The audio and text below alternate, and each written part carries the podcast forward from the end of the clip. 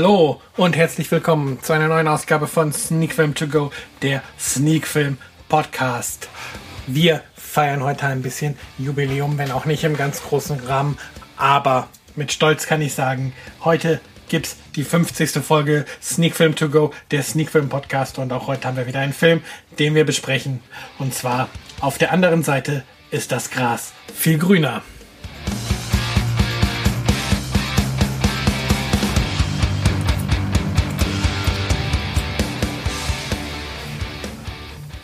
Ja, und damit sind wir auch tatsächlich schon wieder mittendrin in dieser neuen Folge von Sneak Film To Go, der Sneak Film Podcast. Und ja, was soll ich sagen?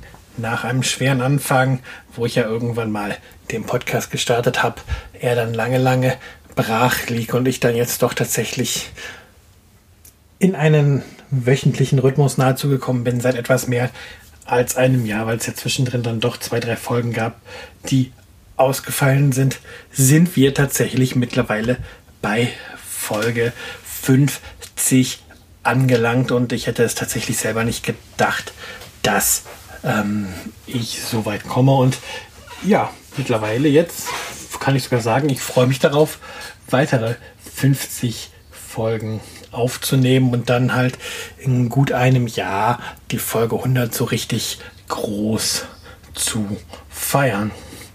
Gut, ähm, dann wollen wir jetzt auch eigentlich direkt mit den klassischen Rubriken anfangen, die wir hier im Podcast haben.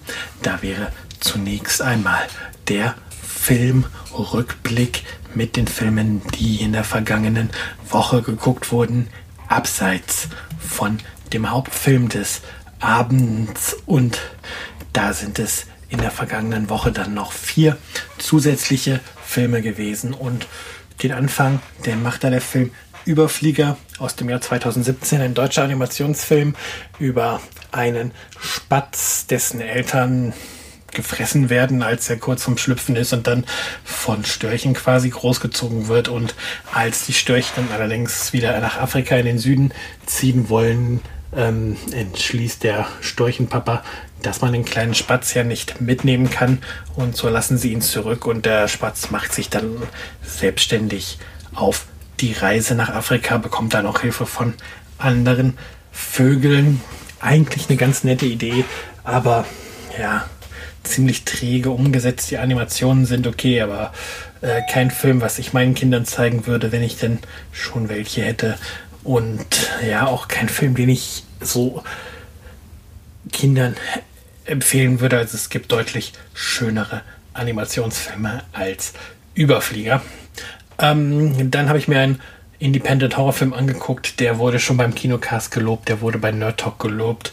Schon einige Jahre her. Der Film ist nämlich schon von 2015 und ich habe es dann auch endlich geschafft, ihn mir anzuschauen. Die Rede ist von Beyond the Bridge. Und was soll ich sagen? Ich kann die Faszination für den Film nicht nachvollziehen. Die Geschichte ist ah, vorausschaubar und durchschaubar und dann langsam und ohne Spannung erzählt. Ja, die Aufnahmen sind gut, also die, die, die verwendete Technik in dem Film ist gut, also es sieht nicht irgendwie nach Heimkino mit dem billigen Camcorder gefilmt aus und alles. Ja, und auch die Schauspieler machen solide Arbeit, aber die ganze Geschichte und oh, geht gar nicht. Sorry, also da kann ich den Hype drum, der da so leicht entstanden ist, bei den einigen Vlogs oder bei den beiden Podcasts nicht so ganz nachzuvollziehen. Äh, oder kann ich nicht ganz nachvollziehen, so ist richtig. Dann gab es mehr Horror auf meinem Bildschirm. Ja, Horror ist ja bei mir eh immer ein großes Thema und diesmal einen ganz großen Klassiker des Horrorkinos geguckt. Kinder des Zorns, den ersten Teil, das Original von 1984 und auch wenn der Film zwischendrin sehr langsam ist und ja, man deutlich sieht, wo oder äh, man im Film deutlich das Kunstblut ähm, ansieht und auch die Computereffekte im Finale alles andere als gut gealtert sind, so ist Kinder des Zorns für mich immer noch ein verdammt guter Vertreter des Horrorfilms. Denn auch wenn im Mittelteil ziemlich wenig passiert, sind doch ähm, die beiden Bösewichte also die Oberbösewichte unter den Kindern gut gecastet und es schwebt immer eine gewisse Spannung in der Luft, wenn man den Film guckt. Also ähm, man wartet halt gespannt darauf, ob jetzt wieder was Schlimmes passiert oder nicht. Und der haut einen halt auch nicht die Jumpscares um die Ohren. Und für mich tatsächlich einer der guten Stephen King-Verfilmungen und ein Film, den man sich heute auch trotz seines Alters immer noch gut angucken kann. Anders sieht es da schon mit der Fortsetzung von 1992 aus, die ich auch geguckt habe. Ähm, ja, sie transportiert oder sie nimmt äh, die ganzen Kinder aus der Stadt, aus dem ersten Teil, verpflanzt sie in eine andere Stadt und dann, ja, gibt es da halt viele Dinge, die da ein bisschen zum Chaos führen. Zum einen haben wir die bösen Kinder, die immer noch hier an dem, der hinter den Reihen steht, also dem Bösen aus Kinder des Zorns 1 glauben. Und dann gibt es noch eine Vergiftung vom Mais mit oh, irgendwelchen Pestiziden oder irgendeinem Schimmelpilz. Alles ganz wirr und konstruiert. Und der Film, der interessiert sich eigentlich gar nicht für die Charaktere, gar nicht für die Geschichte, sondern versucht sich von Mord zu Mord zu hangeln und hat sich da halt diese zwei, drei Aufhänger gesucht, um den Film zusammenzukriegen. Ähm, ganz, ganz schwache Fortsetzung, die es nicht gebraucht ähm, hätte. Ich habe jetzt noch den dritten Teil hier liegen. Mal gucken, ob der wieder, wieder besser ist. Und auch das Remake vom ersten Teil habe ich hier noch liegen. Mal gucken, wie der dann so ist. Und ja, es gibt ja wohl noch drei weitere Teile oder was von Kinder des Zorns. Vielleicht werde ich dann tatsächlich mal gucken, ob ich an die rankomme. Und dann mal jetzt diese Serie komplett abschließen. Ja, so viel dazu. Dann haben wir ja noch zwei Gewinnspiele offen gehabt. Einmal zu Gauguin und einmal zu Lucky Loser. Zumindest das für Lucky Loser ist bereits abgelaufen. Und was soll ich sagen?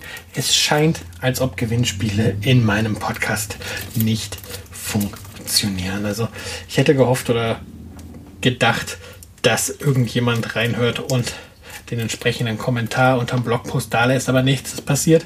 Sprich, für Lucky Loser können wir keinen Gewinner auslosen und für Gauguin sieht es nicht besser aus, obwohl das ja noch ein paar Tage läuft. Ähm, ja, da muss ich mir was überlegen, wie ich mein, meine Verlosungsexemplare dann zusätzlich oder wie ich sie unter die Leute bekomme, weil wäre schade, wenn für beide Filme jeweils die DVD und Blu-ray hier einstauben würde. Und ja, für den heutigen Film habe ich eigentlich auch ein Verlosungsexemplar hier liegen, aber ich glaube, ähm, das werde ich eher bei einer Cross-Promotion verlosen und dann jetzt auch nicht hier im Podcast. Ähm, sonst staubt es auch ein und dann müssen wir was überlegen, wie wir das zukünftig mit Gewinnspielen machen. Wirklich, wirklich schade ich sehr, dass einige Leute den Podcast hören. Schade, dass keiner von euch ähm, dann tatsächlich mal am Gewinnspiel teilnimmt, weil es ist echt einfach und ähm, mit den Daten passiert halt nichts. Ihr gebt mir im Grunde eine E-Mail-Adresse und über unseren direkten E-Mail-Kontakt tauschen wir die Adresse aus. Das heißt, es ist wirklich risikofrei für euch. Und ja, mal schauen, wie sich das in der Zukunft entwickelt. Das war das. Damit haben wir den Kinorückblick und den Hinweis auf das Gewinnspiel, was nicht so gelaufen ist wie oft. Schade. Und damit können wir dann auch jetzt dann zum Hauptfilm des Tages kommen, der ja, wie im Intro erwähnt, ähm, auf der anderen Seite ist das Gras viel grüner ist. Ein deutscher Film, Regie Pepe Dankwart. Ähm, keine Ahnung, ob er im Kino lief. Ähm, von den Kommentaren auf Letterbox sieht es so aus, als ob er auch im Kino lief. Ich, mir ist er doch nicht bewusst aufgefallen. Ich habe ihn jetzt auf Presse DVD geguckt und lese euch erst einmal wie immer die Inhaltseingabe vor. Diesmal dann von meinem Verlosungsexemplar von der DVD-Hülle. Und darum geht's in auf der anderen Seite ist das Gras viel grüner. Eigentlich führt die liebenswerte Chaotin Kati mit ihrem Ehemann, dem Arzt Felix, seit fünf Jahren eine glückliche Beziehung. Aber so langsam schleicht sich der Alltag ein, denn Felix scheint über seine Arbeit die Liebe vergessen zu haben. Als Kathi der unangepasste Künstler Matthias über den Weg läuft, verknallt sie sich sofort in ihn und beginnt zu zweifeln. Ist ihr Felix tatsächlich der richtige Mann? Will sie wirklich mit ihm alt werden? Während Kati völlig hin und her gerissen ist, spielt ihr das Schicksal einen Streich. Kati findet sich plötzlich fünf Jahre früher wieder, exakt einen Tag, bevor sie Felix zum ersten Mal begegnet ist. Verständnis für diesen unerklärlichen Zeitsprung zeigt nur die esoterisch versponnene Kollegin Linda. Von ihrer besten Freundin Marlene muss Kati ihr unerklärliches Wissen um die nahe Zukunft geheim halten. Kati erhält so aber eine zweite Chance bei der Suche nach dem großen Glück und die einmalige Gelegenheit, das Schicksal in manchen Dingen zu überlisten. Ja, klingt eigentlich nach einem na, nach netter, seichter Unterhaltung. Und ja, TV Digital nennt es genau das Richtige für einen Pärchenabend. TV Spielfilm nennt den Film sympathische Zeitreisen-Komödie. Ich nenne ihn Griff ins Klo. Und ja, das erklärt sich auch ganz einfach. Der Film, ups, Entschuldigung, zu blöde Devotionen. Ähm, der Film läuft 101 Minute und für die Exposition braucht dieser Film sagenhafte 45 Minuten, also so gut wie den halben Film. Und in diesen 45 Minuten passiert so gut wie nichts, was die Handlung vorantreibt.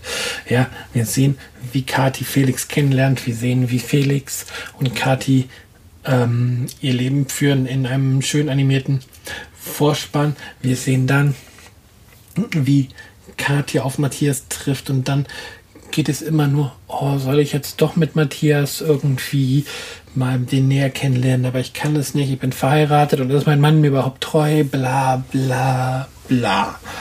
Und das Ganze wirklich ohne wirklichen Witz und oh, man denkt sich, ist die Buchverlage genauso schlimm oder ist hier einfach nur eine schlechte Drehbuchadaption äh, vorgenommen worden? Man weiß es nicht. Also es zieht sich und die Charaktere sind nur bedingt sympathisch und ja, geht alles gar nicht. Dann kommt halt dieser Twist, dass sie plötzlich wieder fünf Jahre in der Vergangenheit ist und dann, ja, hat der Film mal seine guten Momente, wenn Kati versucht, das Schicksal zu beeinflussen, aber am Ende ist alles, was da passiert, dann auch so hm, zu gewollt witzig und zu vorhersehbar und ja, ja, die Pärchen, die hier genau den richtigen Abend verbringen ähm, sollen, die sind, glaube ich, echt humorbefreit und äh, ich weiß nicht, man kann, ich weiß nicht, ob man das wirklich genießen kann, so einen Film. Also ich habe mich doch ein bisschen durchquälen müssen und ich weiß, dass meine Frau, die neben mir gesessen haben, ja, es war unser Bärchenabend, aber einfach nur, weil wir gesagt haben, wir gucken jetzt Filme aus unserer Rezensionskiste weg. Ähm, war genauso genervt von dem Film und hat den überhaupt nicht genießen oder überhaupt nicht genossen und gut finden können. War dann doch ziemlich daneben. Also was heißt daneben? Also, ich frage mich halt, ob es wirklich im Kino lief, weil es wirkt eigentlich, also man muss ja sagen, dass tatsächlich dass die ARD oder das ZDF mittlerweile gute Fernsehfilme auch machen, äh, wenn ich da an Jürgen zum Beispiel zurückdenke. Aber ja, es fühlt sich halt an wie so ein ARD-ZDF-Film, aber einer von den schlechten. Ja, so ein bisschen ähm, Rosamunde Pilcher mit modernen Versatzstücken, also mit der Zeitreise drin. Und ja, es fühlt sich halt nicht an für einen Film, den man genießen kann und den ich zumindest nicht genießen konnte. Und ja, Lichtblick ist tatsächlich noch Jessica Schwarz in der Rolle als Kati, die halt zumindest zu den Personen gehört, die auch noch Schauspielern können und der man ein bisschen ihre Rolle an äh, abkauft und die auch nicht so ganz austauschbar wirkte. Die anderen Figuren wirkten halt, die konnten halt alle schon Schauspielern, aber es wirkte halt alles gestelzt und austauschbar und ja. Boah, nee, nochmal brauche ich den Film definitiv nicht schauen und ich kann für den Film auch echt, echt, echt keine ähm, Empfehlung aussprechen und von daher ist es wahrscheinlich auch ganz gut, dass ich den Film jetzt hier nicht im, im Podcast verlose, weil aufgrund meiner schlechten Erfahrung mit dem Film wird wahrscheinlich gar keiner mehr von euch den Film überhaupt gewinnen wollen und gucken wollen, weil es sich aus meiner ähm, Sicht auch gar nicht lohnt, sich diesen Film wirklich angucken zu wollen. Ja, schade eigentlich, weil die Geschichte an sich nett klang. Ja. Viel mehr kann und will ich, auch wenn es jetzt die 50. Folge ist, gar nicht groß zu diesem Film sagen. Wir können mal kurz ein bisschen auf die, Entschuldigung, Katzenhaar im Mund. Das ist, wenn man mit der Katze vorher kuschelt, bevor man einen Podcast aufnimmt. Ähm, ja, ein bisschen möchte ich vielleicht noch kurz auf die technischen Details der DVD eingehen. Der Film, wie gesagt, 101 Minute lang. Die FSK hat ihm das gelbe Siegel verpasst, somit also freigegeben ab sechs Jahren. Die Sprache ist bei einem deutschen Film wie nicht anders zu erwarten. Ähm, Deutsch. Zusätzlich gibt es die Hörfilmfassung für Sehgeschädigte. Ton haben wir im Dolby Digital 5.1, ist auch soweit ganz gut abgemischt. Untertitel haben wir auch, Deutsch für Hörgeschädigte. Also andere Sprachen gibt es da nicht als Untertitel, macht aber halt auch nicht viel Sinn.